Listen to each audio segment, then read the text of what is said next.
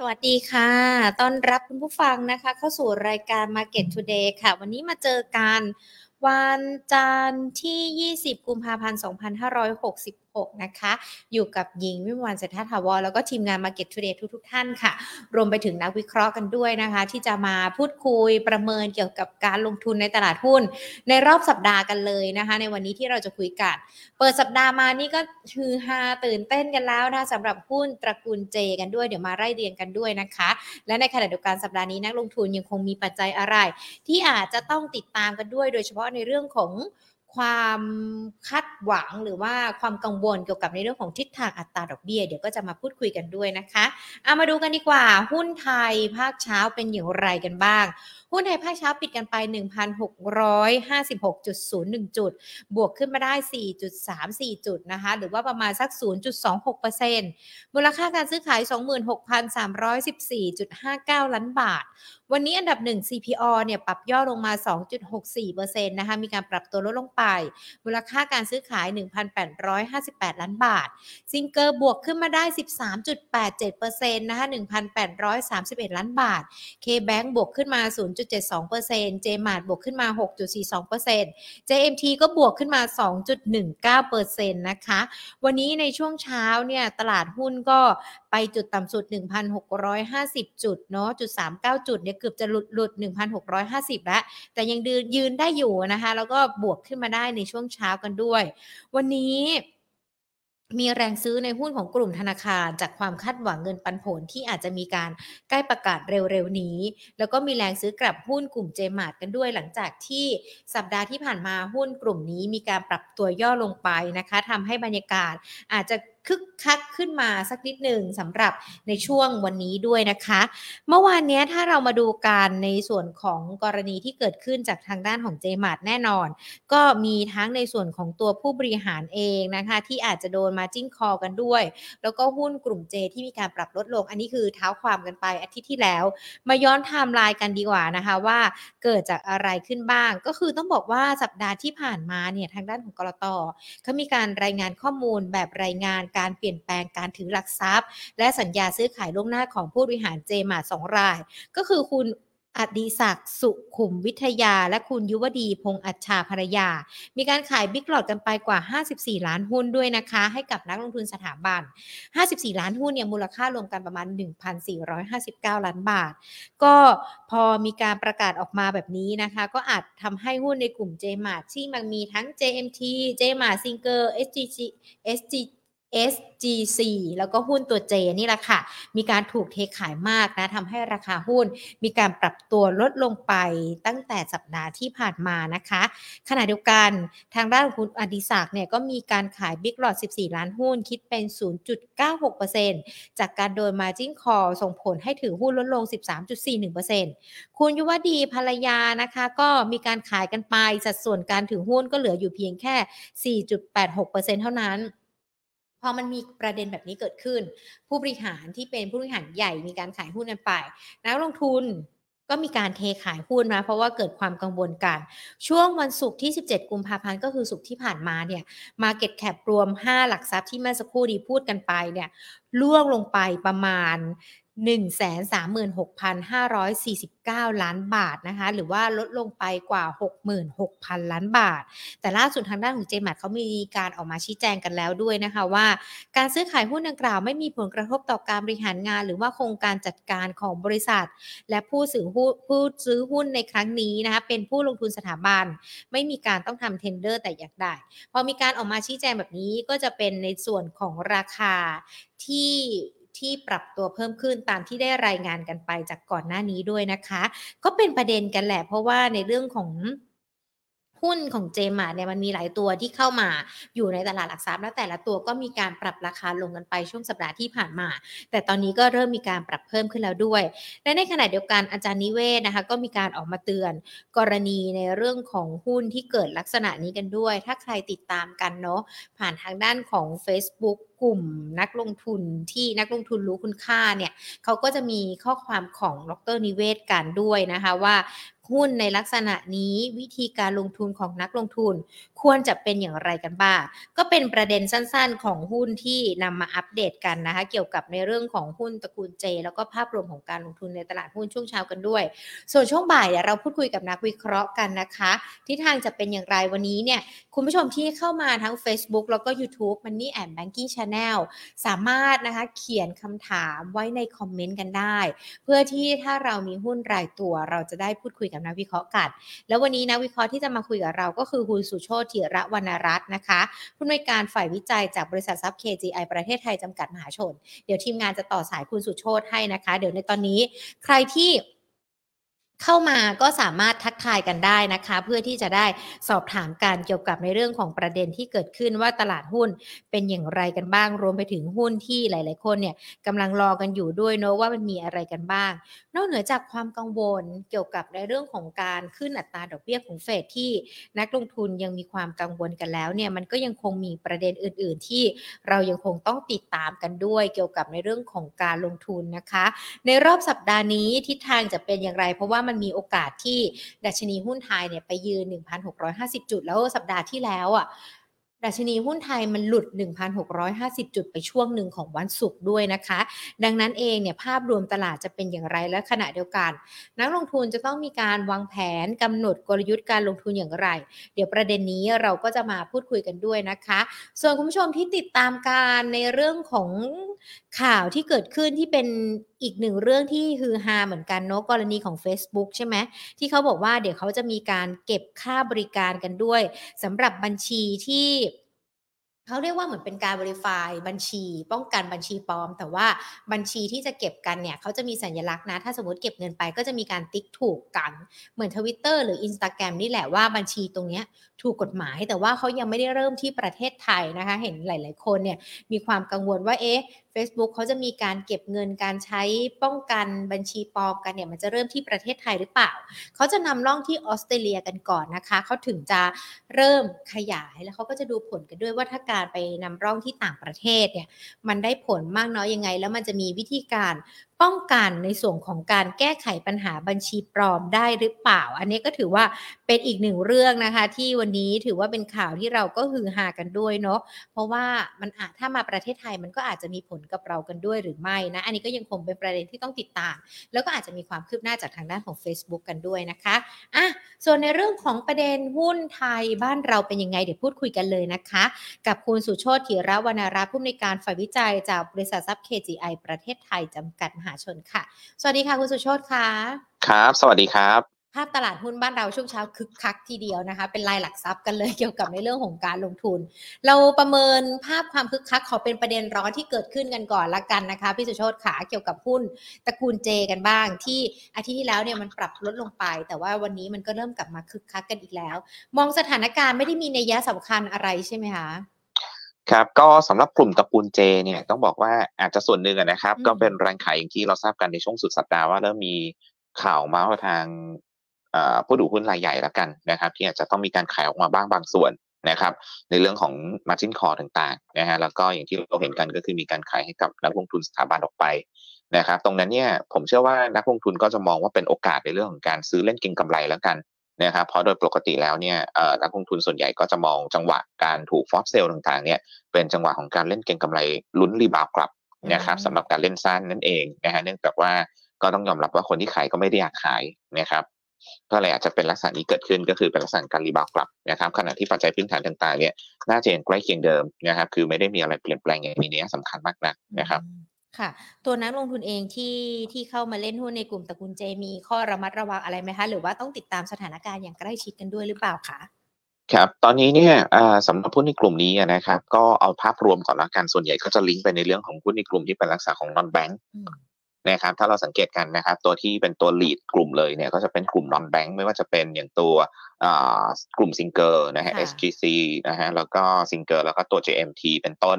นะครับซึ่งสถานการณ์ตอนนี้สำหรับหุ้นในกลุ่ม non bank เนี่ยสำหรับภาพรวมนะครับนักวิเคราะห์ของเราก็มองว่าน่ากังวลเล็กน้อยในเรื่องของภาวะเศรษฐกิจในช่วงต้นปี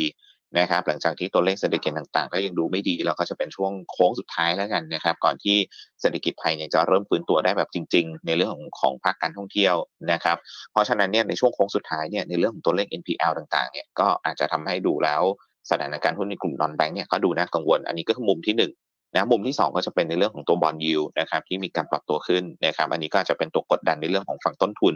นะครับต้นทุนทางการเงินต่างๆนะครับก็เลยทำให้ต้องบอกว่าหุ้นในกลุ่มที่เป็นลักษณะ non-bank ตอนนี้เนี่ยก็ยังดูไม่ได้สดใสเท่าไหร่นักนั่นเองนะครับก็เลยเป็นภาพลักษณะนี้เกิดขึ้น เพราะฉะนั้นผมเชื่อว่าน่าจะเป็นลักษณะการ rebound สั้นๆ เท่านั้นก่อนนะครับแล้วเดี๋ยวมาว่ากันอีกทีว่ามีข่าวอะไรเพิ่มเติมหรือเปล่านะครับ ค่ะ นะ ขอดูเป็นรายตัวนิดนึงนะกันนะคะ พี่สุโชตที่เราคุยกันไปที่วันนี้ราคาปรับขึ้นมาแรงทั้งซิงเกอร์เจมาร์ทเจเอ็มทีเองติดหนึ่งในห้ามูลค่าการซื้อขายหลักทรัพย์ที่เยอะที่สุดด้วย ราคามันจะพุ่งไปต่อหรือว่าแนวโน้มมันจะเป็นยังไงกันบ้างหรอคะ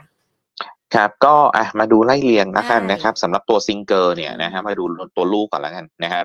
ก็สำหรับตัวซิงเกอร์เนี่ยนักวิเคราะห์เราให้เป้าพื้นฐานแค่ 24 บาท แล้วก็แนะนำถือ นะฮะถ้าดูจากตรงนี้เนี่ยจะเห็นว่ายังพอมี upside สำหรับการเกิด technical rebound ได้ต่อนะเมื่อเช้านี้ขึ้นไปแตะแถวๆบริเวณ 20 บาทนะครับถ้าดูจากเป้าหมายที่นักวิเคราะห์เราให้ไว้คือ 24 บาทเนี่ยยังพอมี room อยู่บ้างนะครับ เพียงแต่ว่าสถานการณ์ต่างๆ ที่บอกไปก็คือนักวิเคราะห์เราเนี่ยกังวลเรื่องภาพรวมนะครับ ก็เลยยังแนะนำเพียงแค่ถือสำหรับตัวซิงเกอร์นะแล้วก็คำถามคือถ้าเกิดว่าจะเล่นเก็งกำไรตามลักษณะของเทคนิคเนี่ย น่าสนใจไหมนะครับสำหรับตัวซิงเกอร์นะฮะตอนนี้นะครับถ้าดูในเชิงของเทคนิคเนี่ยการ rebound ขึ้นมาเมื่อเช้านี้เนี่ยถือว่า rebound ขึ้นมาค่อนข้างเยอะละ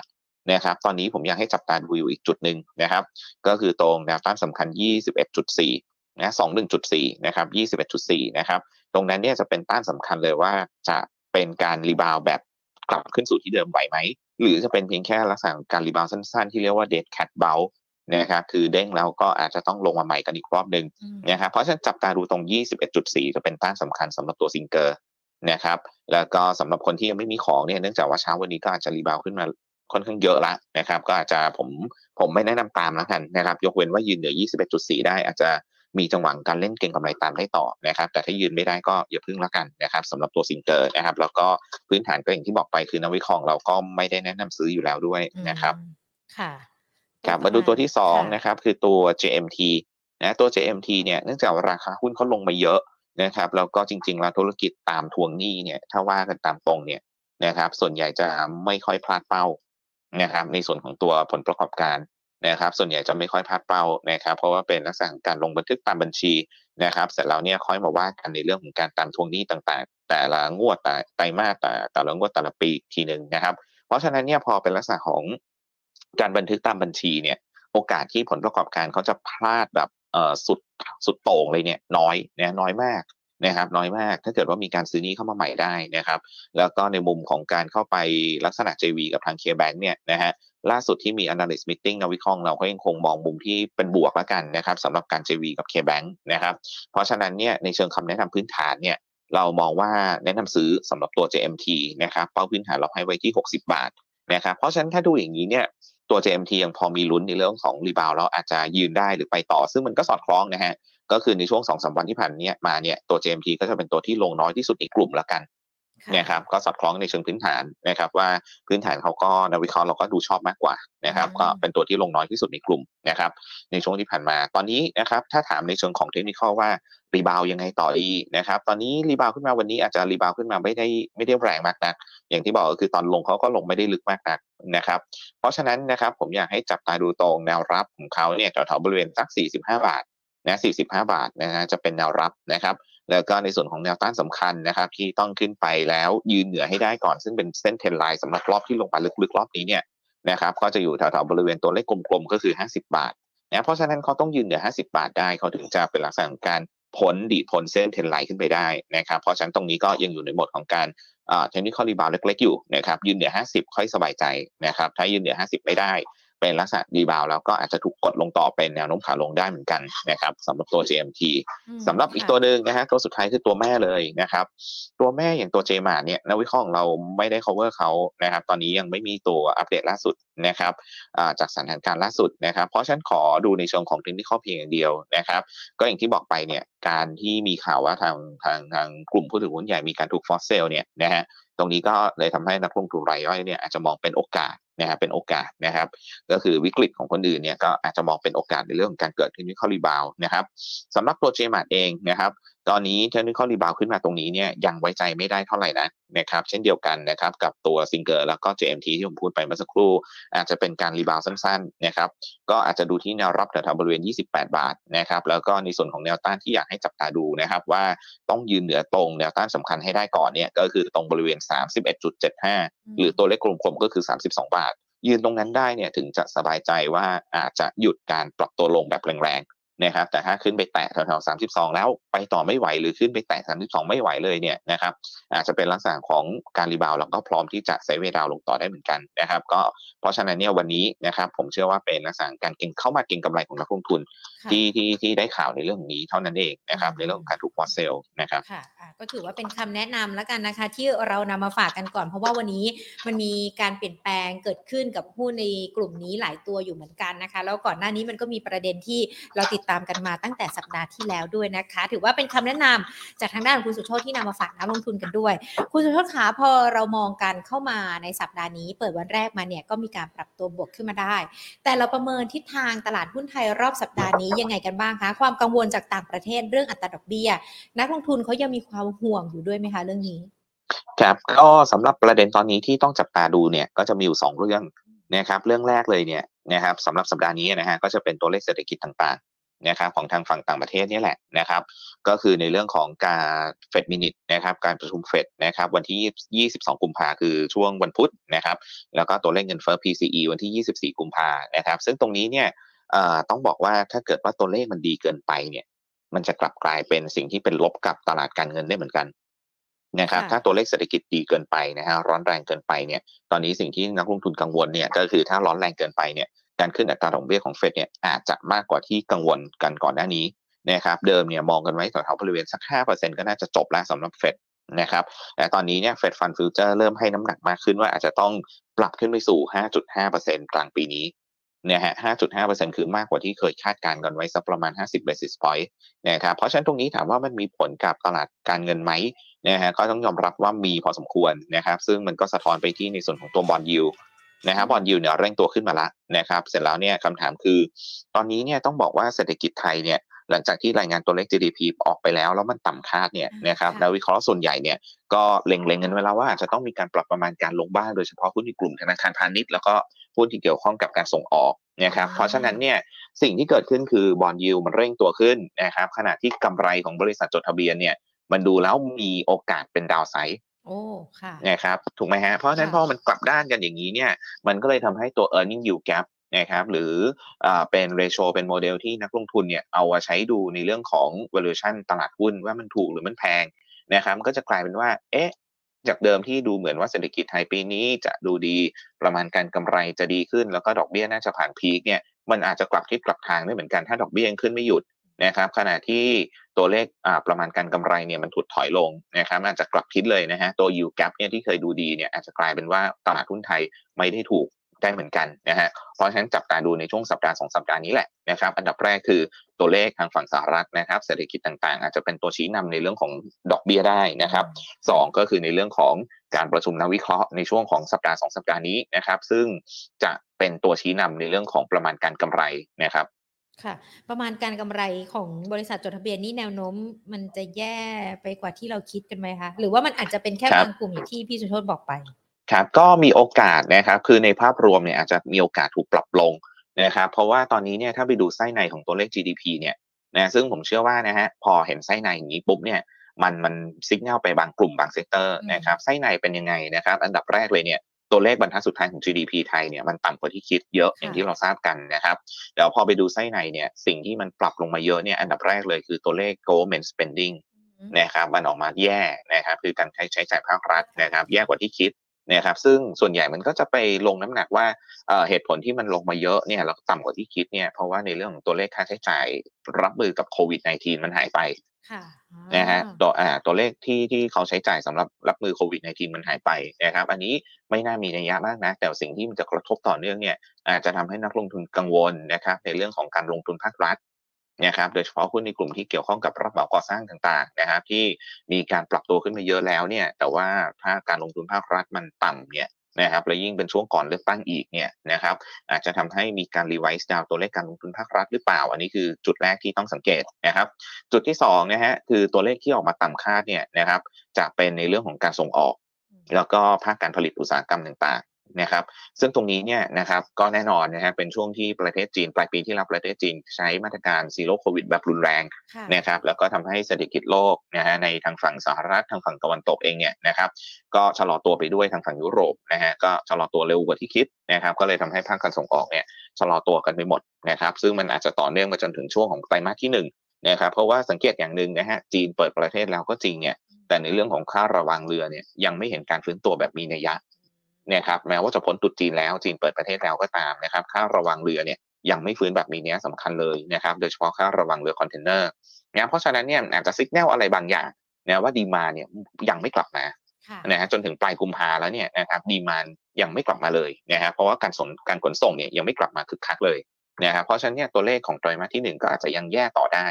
นะครับเพราะฉะนั้นภาคการขนส่งภาคการส่งออก นะครับก็จะเป็นอีกกลุ่มหนึ่งที่ต้องระวังนะฮะนอกเหนือจากกลุ่มแรกที่เกี่ยวข้องกับ government spending หรือการใช้จ่ายภาครัฐนะกลุ่มที่ 2 คือการส่งออกภาคการผลิตต่างๆ ที่เกี่ยวข้องกับต่างประเทศการส่งออกนะครับก็ยังต้องน่ากังวลต่อนะฮะอันนี่คือ 2 กลุ่มหลักนะที่อาจจะต้องมีการถูก revise down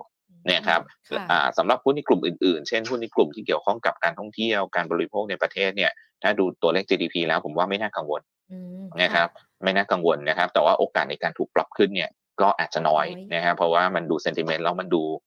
คือถ้าเพื่อนๆอ่าประชาชนคนทั่วไปอีกกลุ่มอื่นกลุ่มอื่น ๆ เนี่ยนะฮะเศรษฐกิจเขาไม่ดีเนี่ยนะครับ ก็โอกาสการใช้จ่ายมันก็อาจจะไม่ได้ดีมากนะนะครับเพราะฉะนั้นเนี่ยผมเชื่อว่ากลุ่มที่เกี่ยวข้องกับการท่องเที่ยวการบริโภคเนี่ยอาจจะไม่ได้ถูกปรับขึ้นมากนะนะครับแต่ผมจะไปถูกกดลงในกลุ่มที่เกี่ยวข้องกับการขนส่งการผลิตค่ะนะครับ เพราะฉะนั้นในภาพรวมเนี่ยอ่า ตัวเลขประมาณการของบริษัทจดทะเบียนไทยในภาพรวมของเซ็นที่อยู่ในเซ็นดิเด็กเนี่ยอาจจะถูกปรับลงได้อืมนะครับอาจจะถูกปรับลงได้ในเรื่องของช่วงเดือนกุมภาพันธ์มีนาคมนี้นะครับซึ่งเป็นช่วงที่รายงานผลประกอบการ แล้วก็จะมี analyst meeting นะครับค่ะกลุ่มที่เกี่ยวข้องกับการส่งออกการผลิตหรือว่าแม้แต่การใช้จ่ายของภาครัฐ ถ้าถูกปรับลดลงนี่กลุ่มเหล่านี้เขามีน้ำหนักมีอิทธิพลต่อในเรื่องของภาพรวมของเซ็ตบ้านเรามากน้อยยังไงกันบ้างไหมคะ ครับก็มีผลไม่เยอะมากอ่านนะครับ แต่สิ่งที่ผมกังวลคือกลุ่มธนาคารพาณิชย์มากกว่าค่ะนะฮะเพราะว่าแน่นอนนะฮะอย่างที่ผมบอกไปคือเขาอาจจะไม่ได้เชื่อมโยงกับธนาคารพาณิชย์โดยตรงเนี่ยแต่ถ้าผู้ประกอบการเป็นลูกค้าของธนาคารพาณิชย์เป็นลูกหนี้แล้วกัน ค่ะนะฮะอ่าแล้วแล้วเจอผลกระทบไปบ้างนะครับ ก็อาจจะมีผลบ้างที่อาจจะทำให้นักวิเคราะห์ส่วนใหญ่เนี่ยอาจจะต้องปรับประมาณการหุ้นกลุ่มธนาคารพาณิชย์ลงนะครับสำหรับหุ้นในกลุ่มส่งออกนะครับ ส่วนใหญ่เนี่ยก็จะเป็นหุ้นในกลุ่มอิเล็กทรอนิกส์นะครับแล้วก็ชิ้นส่วนยานยนต์นะครับที่เราเห็นกันนะครับก็อาจจะมีผลกระทบบ้างนะครับ แต่ว่าน้ำหนักต่อเซ็นดินเด็กเนี่ยอาจจะไม่ได้เยอะมากนะครับ ตัวที่อาจจะมีน้ำหนักกับเซ็นดินเด็กเยอะมากจริงๆเนี่ยก็จะเป็นตัวเดียวซึ่งผมเชื่อว่า ไม่น่าจะมีการปรับเยอะแล้วกันนะครับ ก็คือหุ้นเดลต้าค่ะนะครับ อันนี้อาจจะมีผลกับเซ็นดินเด็กเยอะหน่อยสำหรับตัวอื่นๆอาจจะไม่ได้เยอะมากนะครับค่ะ ถ้าผลประกอบการมีการปรับลดลงแล้วก็โดยภาพรวมภาวะเศรษฐกิจหรือว่าแม้แต่ปัจจัยต่างประเทศที่ยังกดดันตลาดตลาดหุ้นไทย เป้าหมายดัชนีเซ็ตของเราก็ต้องมีการปรับตัวลดลงด้วยหรือเปล่าคะคุณสุโชคครับก็เดี๋ยวรอตัวเลขให้อืมสะเด็ดน้ำก่อนดีกว่านะครับค่ะเพียงแต่ตอนนี้เนี่ยผมประเมินด้าน downside มากกว่า upside แล้วกันนะครับอืม ถ้าประเมินด้าน downside มากกว่า upside ทีนี้นักลงทุนยังไงดีล่ะคะ ในเรื่องของตลาดหุ้นการการลงทุนครับกลยุทธ์ธีมยังไงดีคะครับช่วงสั้นๆแล้วกันนะครับ คือผมไม่ได้มองอ่าว่า SET Index จะลงทั้งปีนะฮะแต่ว่าช่วงสั้นเนี่ยกุมภามีนาเนี่ยถ้านักวิเคราะห์มีการปรับประมาณการลงเนี่ยอาจจะต้องมี downside บ้างนะครับ เพราะฉะนั้นนะครับก็จริงๆแล้วในเดือนกุมภาพันธ์เนี่ยผมแนะนำให้เป็นลักษณะการทยอยลดพอร์ตบ้างเล็กน้อยนะครับเพื่อรอช้อนซื้อข้างล่างนะครับ ตั้งแต่ต้นเดือนกุมภาละนะครับ ตอนนี้นะครับผมเชื่อว่านะฮะ อยากให้จับตาดูแล้วก็สอดคล้องกับในเชิงของเทคนิคนิดนึงนะครับ คือถ้าลองขีดเส้น trend line ลากขึ้นไปเนี่ยนะครับ จะเห็นจุดสำคัญเลยนะครับ ก็จะใกล้ๆเส้นค่าเฉลี่ย 200 วันนะก็คือแถวๆบริเวณ 1,640 จะเป็นแนวรับสำคัญที่ห้ามหลุดเลยนะครับถ้าหลุดเนี่ยเส้น 200 วันที่รออยู่นะฮะ 200 วันแบบ EMA เนี่ยจะอยู่ตรงแถวๆบริเวณ 1634 1635 เนี่ย ผมเชื่อว่ามีโอกาสลงไปแตะแล้วก็อาจจะหลุดได้บ้างนะครับเพราะว่าเซนติเมนต์ดูไม่ดีแล้วก็บังเอิญเนี่ยพอเข้าสู่เดือนมีนาเดือนเมษาเนี่ย จะเป็นช่วงที่หุ้นขนาดใหญ่หลายตัวเนี่ยเริ่มขึ้นเครื่องหมาย XD ปันผลนะฮะเริ่มขึ้นเครื่องหมาย XD ปันผลนะครับก็อาจจะทำให้เป็นการดึงดัชนีลงมาได้มากกว่าที่ควรจะเป็นนะครับคือนอกเหนือจากในเรื่องการปรับประมาณการลงแล้วเนี่ยจะมีเรื่องของการ XD อีกนะครับก็จะดึงดัชนีลงมาได้บ้างนะครับ เพราะฉะนั้นนะครับ 1640 1634 1635 ตรงนี้เนี่ย นะครับเป็นจุดสำคัญถ้าหลุดลงมานะครับนักลงทุนที่ยังไม่ได้ลดพอร์ตเนี่ยผมแนะนำให้ลดพอร์ตบ้างเล็กน้อยนะครับเพื่อรอช้อนซื้อข้างล่างนะครับเนื่องจากว่าพอมีการปรับฐานลงมาเสร็จปุ๊บเนี่ยนะครับแล้วก็เริ่มเริ่มเริ่มที่จะเข้าสู่โหมดของการเลือกตั้งเนี่ยผมเชื่อว่าตลาดหุ้นไทยอาจจะเริ่มมีการเกิดรีบาวกลับขึ้นได้นะครับเพราะอ่าคือไม่ได้มองเป็นขาลงนะครับมองว่าอาจจะต้องมีการพักฐานบ้างนะครับก็จับจังหวะ หรือถ้าเป็นนักลงทุนประเภทที่เป็น VI จริงๆนะฮะแล้วก็วิเคราะห์ในเชิงพื้นฐาน หุ้นตัวนั้นๆมาแบบเชิงลึกละก็อันนี้ก็ไม่จำเป็นต้องใช้กลยุทธ์ในเรื่องของ market timing ก็ได้นะครับเพราะว่าผมเชื่อว่าพอมีเรื่องของการเลือกตั้งเข้ามาเนี่ยเซนิเมนต์ต่างๆของประเทศไทยจะเริ่มกลับมาดูดีขึ้นนะครับแสดงว่าถ้าเราพูดง่ายๆกันเลยคือช่วงครึ่งปีแรก สักไตรมาสหนึ่งไตรมาสสองตลาดอาจจะผันผวนหน่อยไซส์ผันผวน แต่ครึ่งปีหลังก็น่าจะดีขึ้น ครับช่วงกลางปีนะครับน่าจะเริ่มดีขึ้นนะครับ ค่ะถ้าไม่มีสถานการณ์จากต่างประเทศเข้ามาเพิ่มเติมนะฮะสถานการณ์ต่างประเทศตอนนี้ก็ดูก็ดูเหมือนเป็นสถานการณ์เดิมๆ แต่ก็ยังคงตอกย้ำซ้ำเติมการลงทุนกันอยู่ ก็สิ่งที่กังวลเนี่ยก็คือการประกาศเป็น recession ของประเทศบางประเทศแล้วกันนะครับ ที่เศรษฐกิจอาจจะอ่อนแอนะครับก็ยังกังวลอยู่เนื่องจากตอนนี้เนี่ย คือสิ่งที่เราเห็นนะครับ ก็คืออาจจะไม่เกิด recession หรือเกิดแบบอ่อนๆนะฮะหรือเกิดในลักษณะที่เรียกว่า technical recession นะครับ แต่สิ่งที่มันเกิดขึ้นในเดือนไตรมาสที่ 4 ที่ผ่านมาแล้วตัวเลข GDP มันสะท้อนออกมาเนี่ย คือการส่งออกมันหายไปจริงๆนะครับ การส่งออกมันหายไปจริงๆของไทยนะครับ ซึ่งตรงนี้ก็ต้องจับตาดูต่อนะครับ ค่ะอะเมื่อสักครู่นี้บอกว่าถ้ามีการทยอยลดพอร์ตกันเพื่อรอย่อซื้อตอนที่ดัชนีมีการปรับตัวลดลง ดังนั้นเองถ้าเป็นในช่วงสั้นแบบนี้ คุณสุนทรจะแนะนำนักลงทุนเป็นตัวไหนหรือว่ากลุ่มไหนที่ที่นักลงทุนควรจะรอซื้อได้บ้างอะคะครับก็ตอนนี้เนี่ยผมเชื่อว่านะฮะหุ้นในกลุ่มที่เกี่ยวข้องกับการท่องเที่ยวของไทยเนี่ยยังเป็นตัวหลักอยู่ เพียงแต่ว่าอาจจะต้องมีการถูกขายแบบล็อกกำไรแล้วก็พักฐานลงมานิดนึงนะฮะแล้วก็จะน่าซื้อละ นะครับอ่าแม้ว่าจะเป็นหุ้นที่แบบพื้นฐานแข็งแกร่งที่สุดเลยนะครับ ของตลาดของของภาคการท่องเที่ยวเลยเนี่ยอย่างตัว AOT นะเวลาพักฐานก็ต้องลงเหมือนกันนะสังเกตนะฮะจาก 76 77เนี่ยก็พักลงมาเหลือ 72ได้เหมือนกันนะฮะเพราะฉะนั้นเนี่ยไม่แปลกนะครับ คือเป็นหุ้นพื้นฐานดีแค่ไหนก็ตามนะครับ ก็ต้องมีการถูกขายเพื่อลดพอร์ตปรับพอร์ตบ้างนะครับ เพราะฉะนั้นหุ้นในกลุ่มที่เกี่ยวข้องกับการท่องเที่ยวนะครับ ผมเชื่อว่าพักฐานลงมายังน่าสนอยู่ นะครับเพราะอะไรนะฮะไตรมาสที่หนึ่งของไทยเราเนี่ยยังดีอยู่นะฮะในเรื่องการท่องเที่ยวคือไตรมาสที่สี่ดีมากแล้วนะฮะตัวเลข GDP ก็สะท้อนมาละนะครับไตรมาสที่หนึ่งยังดีต่อนะครับเราเห็นแล้วว่าโรงแรมเต็มเกือบหมดนะฮะร้านอาหารเต็มเกือบหมดนะครับแล้วก็พอเข้าสู่ช่วงของไตรมาสที่สองเนี่ยคือช่วงสงกรานเนี่ยนะทัวร์จีนจะเริ่มเข้าไทยละนะครับทัวร์จีนตอนนี้เขาเปิดประเทศแล้วแต่ทัวร์จีนเขาจัดทับไม่ทันนะฮะเขาจัดทับทันเนี่ยน่าจะเป็นช่วงสงกรานต์พอดีก็คือช่วงไตรมาสที่สองเพราะฉะนั้น การท่องเที่ยวจะดีต่อสองไตรมาสเป็นอย่างน้อยแล้วกันนะครับเราก็คงจะเห็นภาพนี้นะฮะเพราะฉะนั้นผมเชื่อว่าในกลุ่มท่องเที่ยวเนี่ยพักฐานลงมาอย่างน่าสนอยู่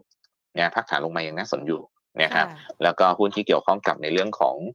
ค้าปลีกนะฮะค้าปลีกเนี่ยถ้าเกิดว่าพักฐานลงมาน่าสนเหมือนกันนะฮะอย่างยกตัวอย่างเช่นอย่างตัวหลักของกลุ่มไปเลยอย่างตัว CPO เนี่ยนะฮะถ้าพักฐานลงมาแรงเนี่ยผมเชื่อว่าเป็นหุ้นพิมพ์นิยมของนักลงทุน VI ค่ะนะครับคือลงมาเนี่ยเป็นหุ้นพิมพ์นิยมตัวหนึ่งนะครับแต่ว่าให้เขาพักฐานให้เสด็จน้ำก่อน นะครับก็ก็ดูภาพแล้วเนี่ย CPO ก็อาจจะยังอยู่ในโหมดที่มีโอกาสพักฐานสูงนะครับ คือลงมาใกล้จะแตะเส้น 200 วันละนะครับแถวๆบริเวณ 63 บาทนิดๆนะครับ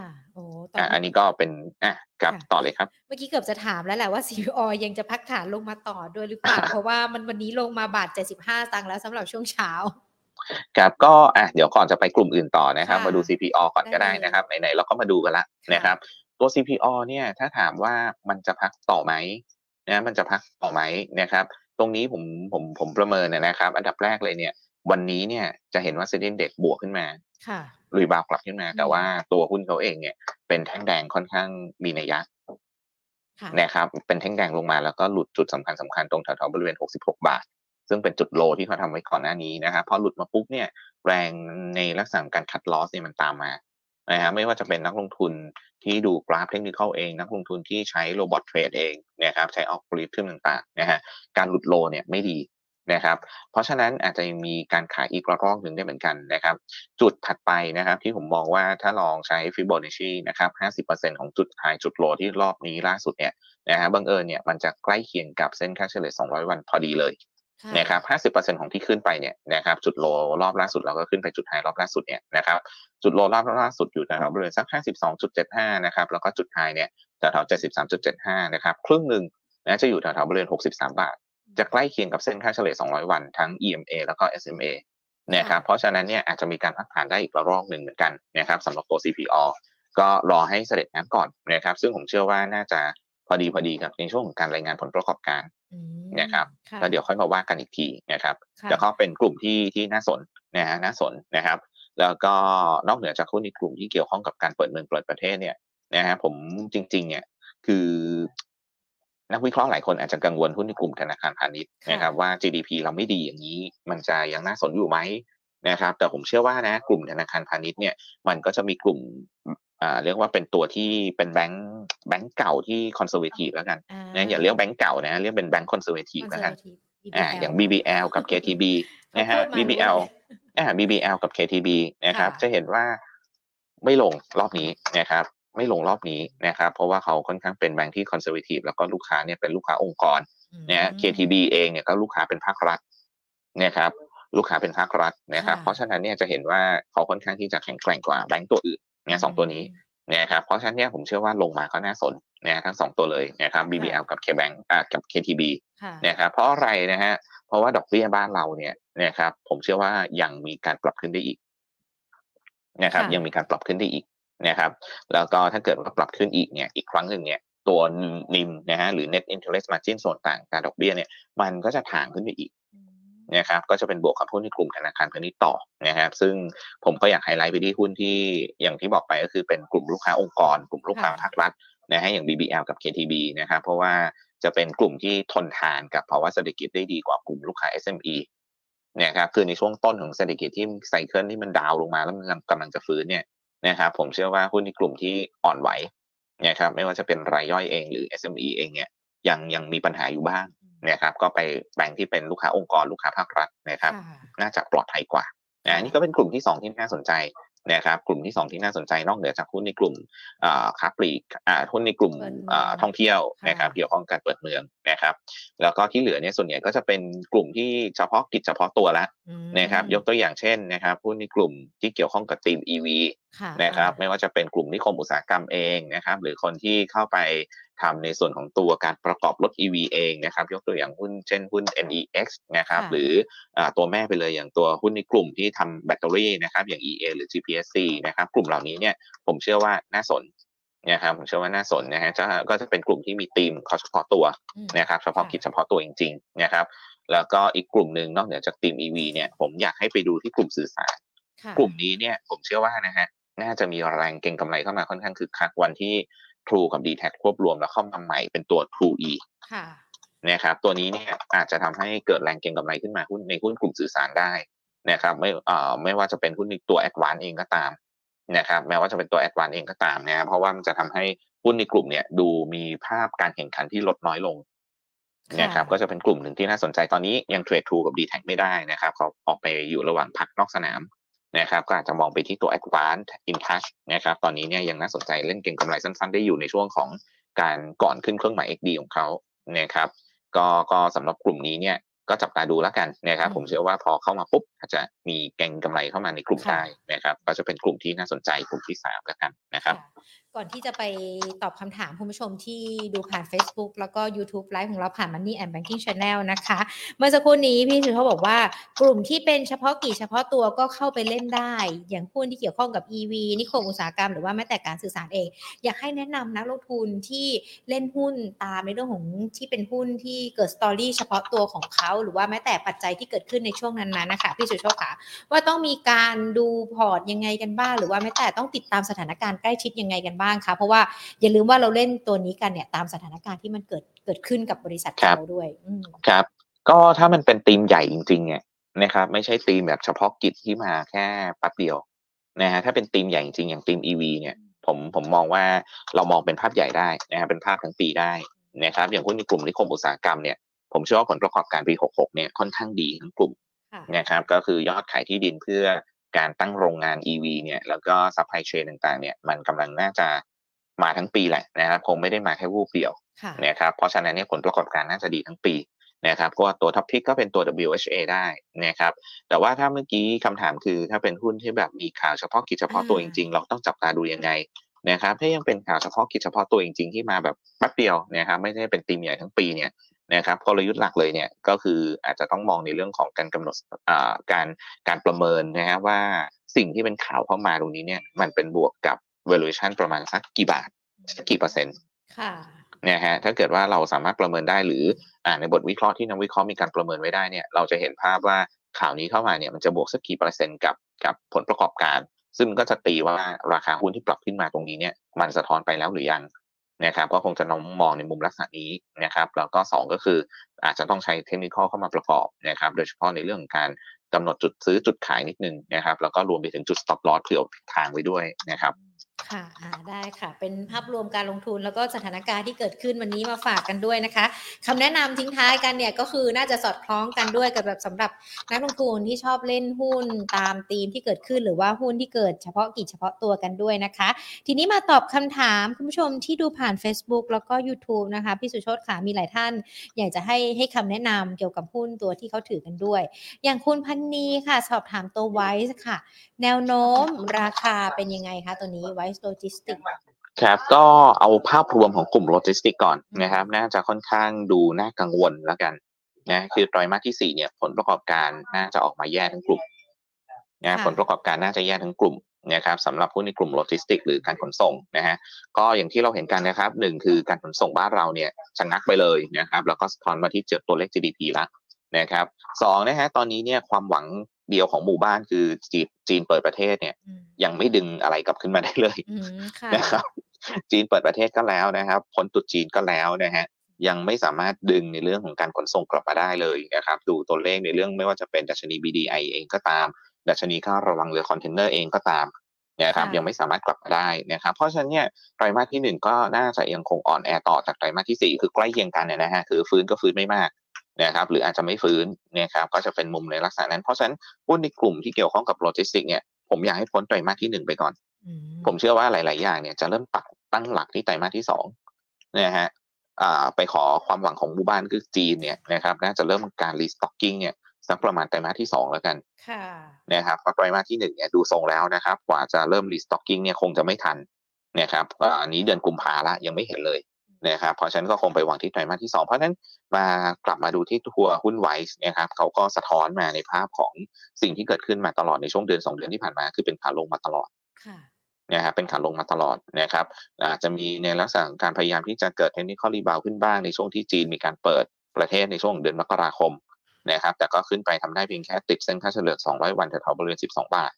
นะครับแล้วพอหลังจากนั้นเนี่ยก็อย่างที่ผมเกริ่นไปนะครับ ว่าจีนเปิดประเทศแล้วก็ตามเนี่ยนะครับ การขนส่งมันยังไม่กลับมาให้เห็นเนี่ยมันก็เลยทำเป็นภาพที่ปรับตัวลงมาตลอดเลยตั้งแต่ที่ขึ้นไปแตะ 12 บาทที่เป็นเส้น 200 วันนะครับตอนนี้นะครับภาพใหญ่ของเขาเนี่ยอาจจะเริ่มยืนแถวบริเวณ 10 บาท คือดาวไซด์เนี่ยอาจจะไม่ต่ำไปกว่านี้ละนะแถวๆบริเวณ 10 บาทนะครับก็จะมองให้เป็นจุดแนวรับสำคัญแล้วกันแล้วให้เป็นจุด stop loss ไปในตัวนะครับตอนนี้ก็ราคาหุ้นอยู่ที่ 10.3นะครับแนวรับแรกก็อาจจะมองแถวๆบริเวณ 10.1นะครับแล้วก็ 10 บาทให้เป็นจุด stop loss นะครับ ในส่วนของแนวต้านนะครับผมอยากให้ดูตรงบริเวณ 10.9 10.9 เนี่ยเป็นจุดที่มีนัยสำคัญว่าถ้ายืนได้ที่ลงมาตลอดตั้งแต่ 12 บาทเนี่ยอาจจะหยุดลงนะฮะที่ยืน 10.9 ได้นะฮะที่ลงมาตั้งแต่ 12 บาทกว่าๆเนี่ยอาจจะหยุดลงนะครับ แล้วก็เข้าสู่โหมดของการไซเวย์นะครับจุดสำคัญที่จะต้องขึ้นไปทดสอบเนี่ยก็จะอยู่แถวๆบริเวณ 11.4 นะครับเพราะฉะนั้นจับตาดูจุดแรกนะครับ คือ 10.9 ยืนได้ ทนถือต่ออาจจะไซเวย์นะครับ เพื่อสู้อีกทีหนึ่งนะครับ แต่ถ้าต่ำกว่า 10.9 เมื่อไหร่เนี่ยคือแสดงว่ารีบาวไม่ไหวนะครับยืนเหนือ 10.9 ได้ถัดไปคือ 10.4 จะเป็นจุดตัดสินนะฮะว่าเขาจะหยุดการปรับลงได้แล้วหรือยังนะครับ 10.9 และ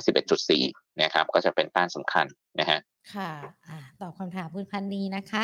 คุณเอ็นจุลจักรนะคะ ขอแนวโน้ม PSL กับ RCL หน่อยค่ะ เอา PSL ก่อนก็ได้ค่ะ ครับอ่าไหนๆก็เกริ่นมาถึงตรงนี้ละนะครับ ตอนนี้เนี่ยนะครับมามาพูดถึงขนส่งต่อเลยนะครับ ตอนนี้ดัชนี BDI เนี่ยล่าสุดอยู่ที่ห้าร้อยสามสิบแปดจุดผมเชื่อว่าผู้ประกอบการเรือเทกองขาดทุนทุกคนแล้ว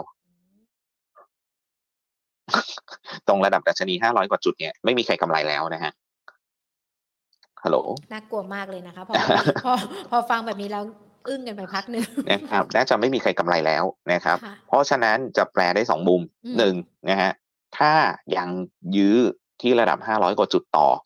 จะขาดทุนที่ไตรมาสที่หนึ่งแล้วจะเห็นภาพนะครับ หรือสองผู้ประกอบการรายอื่นเริ่มไม่ไหว แล้วจะต้องเริ่มหยุดการเดินเรือ หรือเอาเรือไปจอดข้างทางไว้ก่อนอืมนะครับค่ะอาจจะดึงให้ดัชนี BDI ฟื้นตัวกลับขึ้นมาได้บ้าง แล้วก็อาจจะทำให้เกิดลักษณะของการรีบาวมาที่หุ้น PSL ได้เหมือนกัน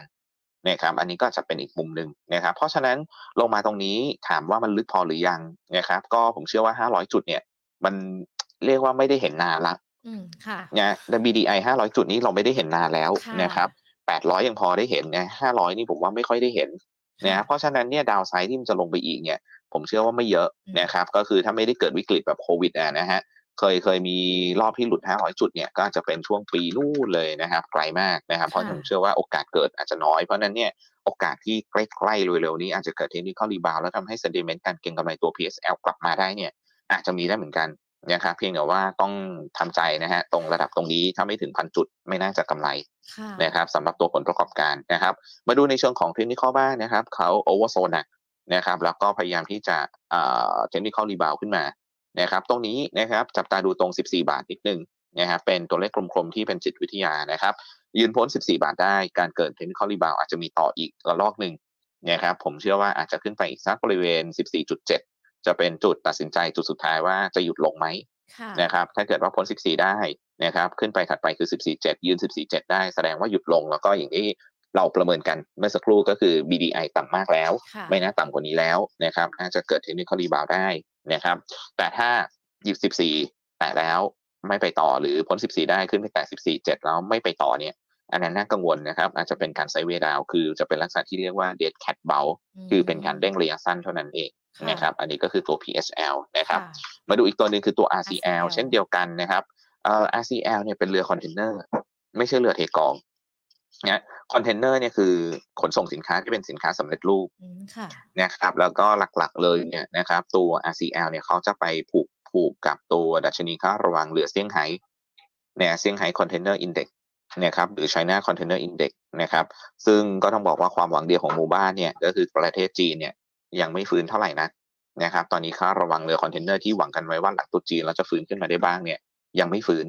นะครับฟื้นมาได้เล็กนิดเดียวเองนะครับแล้วก็ไม่ฟื้นต่อ นะเพราะฉะนั้นเนี่ยผลประกอบการ RCL ผมเชื่อว่าไตรมาสที่หนึ่งยังน่ากังวลเหมือนกันนะครับณระดับดัชนีค่าระวังเรือคอนเทนเนอร์ตอนนี้นะครับที่ต่ำกว่า 1,000 จุด แล้วเขาเคยขึ้นไป peak เมื่อปีที่แล้วตรง 5,000 จุดเนี่ยตอนนี้เหลือ 1,000 จุดหรือต่ำกว่าเล็กน้อยนะครับลักษณะนี้เนี่ยน่ากังวลนะครับว่าผลประกอบการไตรมาสที่หนึ่งก็ยังดูไม่สู้ดีนักนะครับแต่ว่าก็อย่างที่บอกไปนะครับ ตอนนี้เขาเริ่มที่จะใกล้สู่จุด bottom แล้วนะครับแถวๆหนึ่งพันจุดหรือต่ำกว่าเนี่ย เป็นจุดระดับที่ผมเชื่อว่าใกล้ bottom แล้ว ผลประกอบการหลาย ๆ คนอาจจะไม่ได้กำไรละนะครับ เพราะฉะนั้นโอกาส downside ที่จะลงลึกกว่านี้อีกน้อยนะครับในเชิงของ sentiment ละนะครับ แต่ผลประกอบการแยกกันนะฮะผลประกอบการน่าจะยังไม่กำไรนะฮะเพราะฉะนั้นนะครับสำหรับตัว RCL นะครับตอนนี้ราคาหุ้นบนกระดานอยู่อยู่ที่ 29.75 เนี่ยดูตรง 29 บาท ถ้าไม่หลุด 29 บาทถือต่อได้ ถ้าเกิดว่าเข้าไปแล้วหรือเล็งๆเอาไว้นะฮะถ้าเกิดว่าไม่หลุด 29 บาทนะครับ ก็ทนทนถือได้อาจจะมีการเกิด technical rebound นะครับ โดยจุดตัดสินใจนะครับ ในเรื่องของการฟื้นตัวขึ้นไปนะครับ จะมีต้านแรกที่ต้องดูเลยก็คือ 30.5นะ30.5ผมขอสบายใจตรง 31อ่า31 แล้วกันนะพ้นค่ะ31เนี่ยแสดงว่าอาจจะเริ่มเกิด technical rebound นะกลับขึ้นไปได้แถวๆบริเวณแนวต้านถัดไปก็คือ 33 บาทบวกลบนะฮะค่ะถ้าพ้น 31นะถัดไปคือเกือบเกือบ33 บาทได้ นะครับอาจจะมองที่ 32ถึง33นะครับเล่นเก็งกำไรสั้นๆได้นะครับแต่ถ้าหลุด 29เนี่ยให้เป็นลักษณะการ short game หรือขายก่อนนะครับหรืออย่าเพิ่งเข้าไปรับนะครับค่ะคุณเอ็นจุลจักรสอบถามสองตัวนี้มา อย่าเพึ่ง อย่าเพึ่งไม่สบายใจนะ ฟังคำแนะนำแล้วลองนำไปใช้ดูนะคะ จะได้ทำพอร์ตให้ส่งตัวนี้เติบโตด้วยนะคะ คุณสุรเชษหุ้นครับปีตัวไหนสามารถเข้าไปลงทุนได้เมื่อกี้เราคุยกันมี CPO แล้วนะคะ งั้นขออนุญาตสอบถาม คุณเป็นคำถามคุณมาสอนต่อเลยละกัน หุ้นที่อิงกลุ่มการเมือง อย่างเช่นตัวแพน B VGI ยังน่าสนใจไหมคะ หรือว่าถ้าอยากจะไปทีมที่อิงการเมืองจะเป็นตัวไหนดีคะคุณสุโชตครับอ่าอันดับแรกก่อนนะครับ ผมขอย้อนไปที่ค้าปลีกน่าสนใจก่อนอืมนะครับ นอกเหนือจากตัว CVO เนี่ยอ่าได้ค่ะผมอยากให้ดูอีกกลุ่มหนึ่งนะฮะอีกกลุ่มหนึ่งเพียงแต่ว่าเขาอาจจะยังไม่ได้รีบร้อนฟื้นมากนักนะครับ ก็คือหุ้นที่เกี่ยวข้องกับเฟอร์นิเจอร์ตกแต่งบ้านค่ะนะถามว่าทำไมเฟอร์นิเจอร์ตกแต่งบ้านนะครับ ตอนนี้เนี่ย ถ้าถ้าย้อนไปดูหุ้นในกลุ่มบ้านเนี่ยขึ้นมาทุกตัวละหลายตัวคือทำริวไฮแล้วนะครับมันสะท้อนอะไรนะสะท้อนว่าตอนนี้เนี่ยภาพรวมของอุตสาหกรรมอสังหาริมทรัพย์เราเนี่ยฟื้น ไม่ว่าจะเป็นฟื้นจากคนไทยเอง หรือฟื้นจากต่างชาติที่เข้ามาหรือฟื้นจากคนจีนเองนะครับเขามาซื้อบ้านซื้อคอนโดเราเนี่ยแหละนะครับ ซึ่งสิ่งที่มันจะตามมาหลังจากที่เขาซื้อบ้านแล้วโอนบ้านเนี่ยก็คือของตกแต่งบ้าน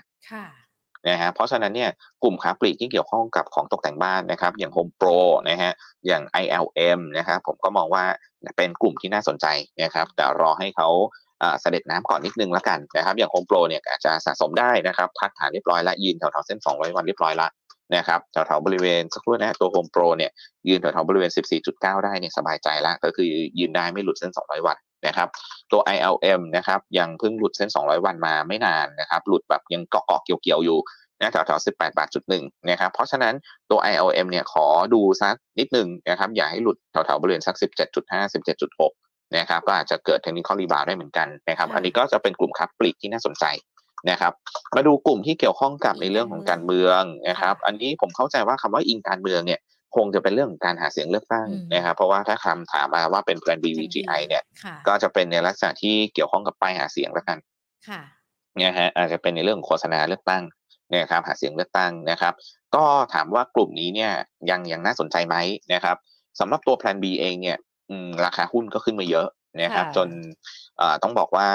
เลยราคาเหมาะสมที่นักวิเคราะห์เราให้ไว้ตรง8บาท80 แล้วนะครับเพราะฉะนั้นเนี่ยสำหรับตัวแพลน B ถ้าเกิดว่ายังไม่ได้เข้าเนี่ย ก็ผมมองว่าอย่าพึ่งแล้วกันนะครับ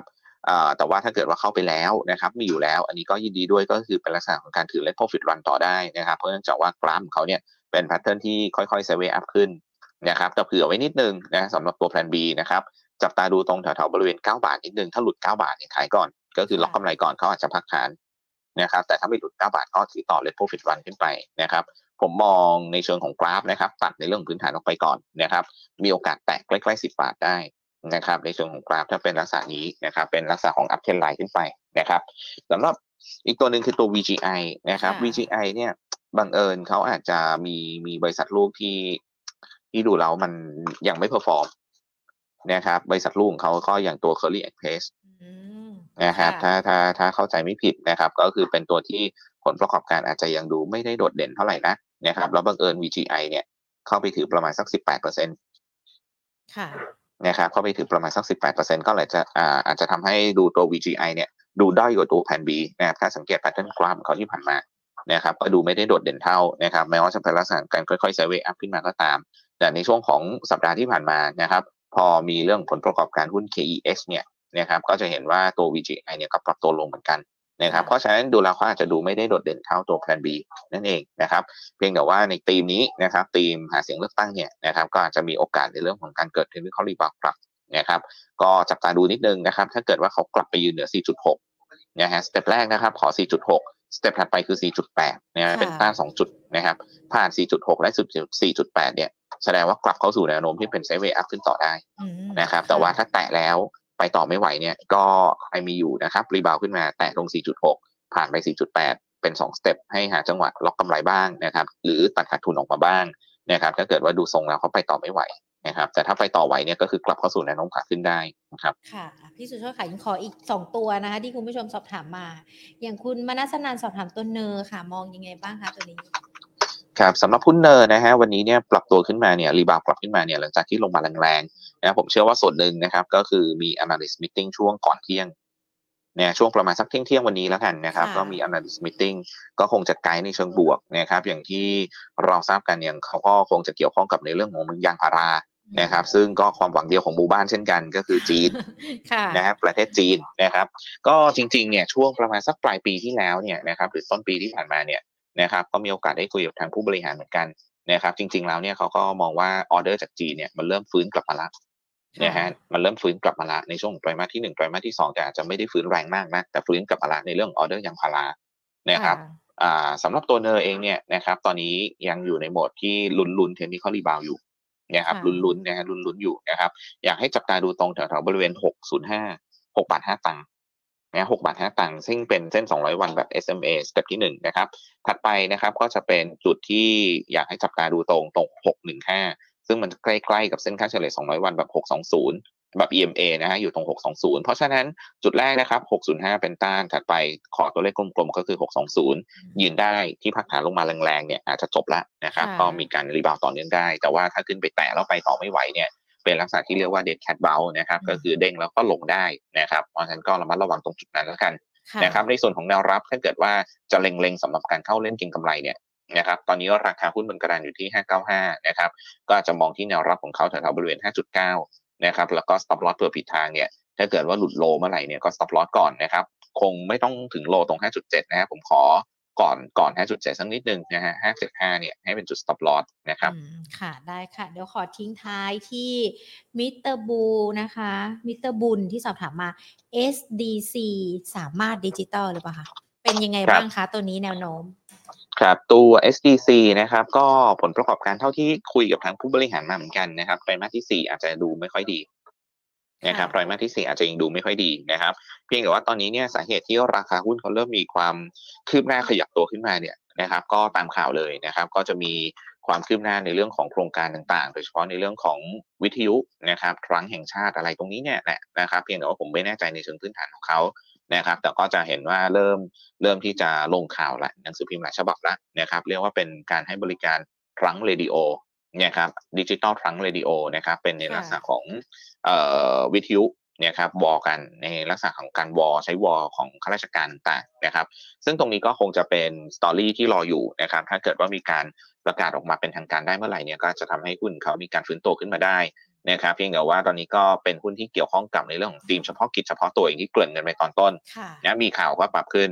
นะครับเพราะฉะนั้นเนี่ยก็เล่นเก็งกำไรเพียงอย่างเดียวแล้วกันสำหรับตัว SDC นะครับก็คงผมไม่แน่ใจในเชิงพื้นฐานว่าไปได้ไกลแค่ไหนนะครับแต่วันนี้นะครับจับตาดูตรง 19 ตังค์นี่แหละนะครับที่พยายามสู้อยู่ตรงนี้นะครับถ้ายืนเดือด19 ตังค์ซึ่งเป็นจุดที่เขาแตะชนแตะชนมาทุกวันเลยเนี่ยช่วงสัปดาห์ที่ผ่านมานะครับยืนเดือด19 ตังค์ได้นะครับมีลุ้นนะครับมีลุ้นขึ้นไปทดสอบแถวๆบริเวณ 22 ตังค์แล้วก็เส้น 200 วันข้างบนรออยู่ตรง 24 ตังค์ นะครับเผื่อเหลือเผื่อขาดนิดนึงนะครับจุด stop loss ไว้ด้วยนะครับสำหรับหุ้นที่เป็นลักษณะหลักสตางค์อย่างนี้นะครับ17 ตังค์หลุดเมื่อไหร่ให้ stop loss ก่อนนะครับ ค่ะได้เลยค่ะ วันนี้ครอบคลุมนะคะ พี่สุโชตประเด็นที่เราคุยกันทั้งในรอบสัปดาห์แล้วก็หุ้นที่ตระกูลเจที่อาจจะมีสตอรี่โดดเด่นกันในวันนี้กันด้วยนะคะ วันนี้ขอบพระคุณมาก ๆ เลยนะคะ แล้วโอกาสหน้าพูดคุยกับ Market Today อีกนะคะ ครับ สวัสดีครับ สวัสดีค่ะ คุณสุโชตธีระวรรณรัตน์นะคะผู้อำนวยการฝ่ายวิจัยบริษัทหลักทรัพย์ KGI ประเทศไทยจำกัดมหาชน คุณอ๋อยเราพูดภาพรวมตลาดกันไปแล้วเนาะคุณราชาโชคหุ้นตระกูลเจ คุณนัทพานหุ้นกลุ่มท่องเที่ยวโรงแรมมากครับ ทั้งหุ้นท่องเที่ยวหุ้นตระกูลเจ หรือว่าแม้แต่ภาพรวมตลาดเนี่ยเราคุยกันไปตั้งแต่ตอนต้นรายการเลย เพราะว่ามันจะเป็นในส่วนของ ประเด็นที่จะทำให้ภาพรวมการลงทุนในรอบสัปดาห์เป็นไปในทิศทางที่ประเมินกันไว้ด้วยนะคะ ดังนั้นถ้ามาฟังไม่ทันการนะคะ ลองฟังย้อนหลังกันอีกรอบหนึ่งนะ ทั้งทาง Facebook แล้วก็ YouTube Money and Banking Channel นะคะ คุณราชาโชตเราคุยกันหมดเลย JMART JMT SINGER Jนะ เดี๋ยวลองฟังย้อนหลังกันดูได้นะคะ ส่วนคุณภูดาราโลมหรือเปล่าถ้าหญิงอ่านชื่อผิดขออภัยนะคะคุณนะคุณภูอย่าลืมกด subscribe YouTube ของเรานะ Money at Banking Channel แล้วก็เวลาที่เราไลฟ์สดกันเนี่ย มันจะไปเด้งแจ้งเตือนคุณภูจะได้เข้ามาเขียนคำถามหุ้นเป็นคนแรก ๆนะคะ แล้วหญิงก็จะหยิบยกคำถาม ไล่เรียงกันมาคนที่ 1 2 3 4 ตามระยะเวลาที่เราคุยกันเกือบเกือบหนึ่งชั่วโมงนะคะ ก็ถ้าจบ 1 ชั่วโมงที่คำถามใคร ก็จบที่ท่านนั้น แต่ว่าท่านที่เข้ามาทีหลังเนี่ยก็อาจจะต้องยกยอดไปในวันพรุ่งนี้นะ ต้องขออภัยด้วยนะคะ ดังนั้นถ้า ไม่อยากพลาดในเรื่องของการพูดคุยกับนักวิเคราะห์ การถามคำถามนักวิเคราะห์นะคะ ก็อย่าลืมกด ติดตามการทั้ง Facebook แล้วก็ YouTube นะคะ Money at Banking Channel พอ Market Today ไลฟ์สดกันเนี่ยก็จะไปแจ้งเตือนตอนบ่าย 2 ทุกๆ วันเลยนะ วันนี้ทักทายกันดีกว่า สวัสดีทุกๆท่านเลยนะคะ คุณพาพร คุณใหญ่ ๆ คุณไก่ข้าวมันไก่ คุณชาวนันคุณอนาพันธ์สวัสดีค่ะ และสวัสดีคุณพีรพงศ์คุณขวาน คุณอัครรัตน์คุณพันนี คุณเอ็นจุลจักร คุณอ๋อย คุณสุรเชษคุณมสอน คุณมนัสนันนะคะ มิสเตอร์บูนนะคะ คุณ ภูดาราโลมเนาะถ้าหญิงอ่านผิดนี่ขออภัยจริงนะ คุณนัทพันธ์นะคะ แล้วก็สวัสดีทุกทุกท่านเลย ที่ติดตามรับชมรับฟัง Market Today นะคะ มาเจอกันทุกๆวันบ่ายสองแบบนี้ พูดคุยกับนักวิเคราะห์ค่ะ เพื่อประเมินสถานการณ์ในเรื่องของภาพรวมการลงทุนกันด้วย เป็นเพื่อนกันทั้ง Facebook YouTube รวมถึง Line at Market Today ด้วยนะคะ หรือว่าฟังการช่องทางผ่านพอดแคสต์กันก็ได้นะคะ Money and Banking Podcast ค่ะ วันนี้หมดเวลาแล้วเดี๋ยวพรุ่งนี้บ่ายสองกลับมาเจอกันใหม่ลากันไปก่อนนะคะ สวัสดีค่ะ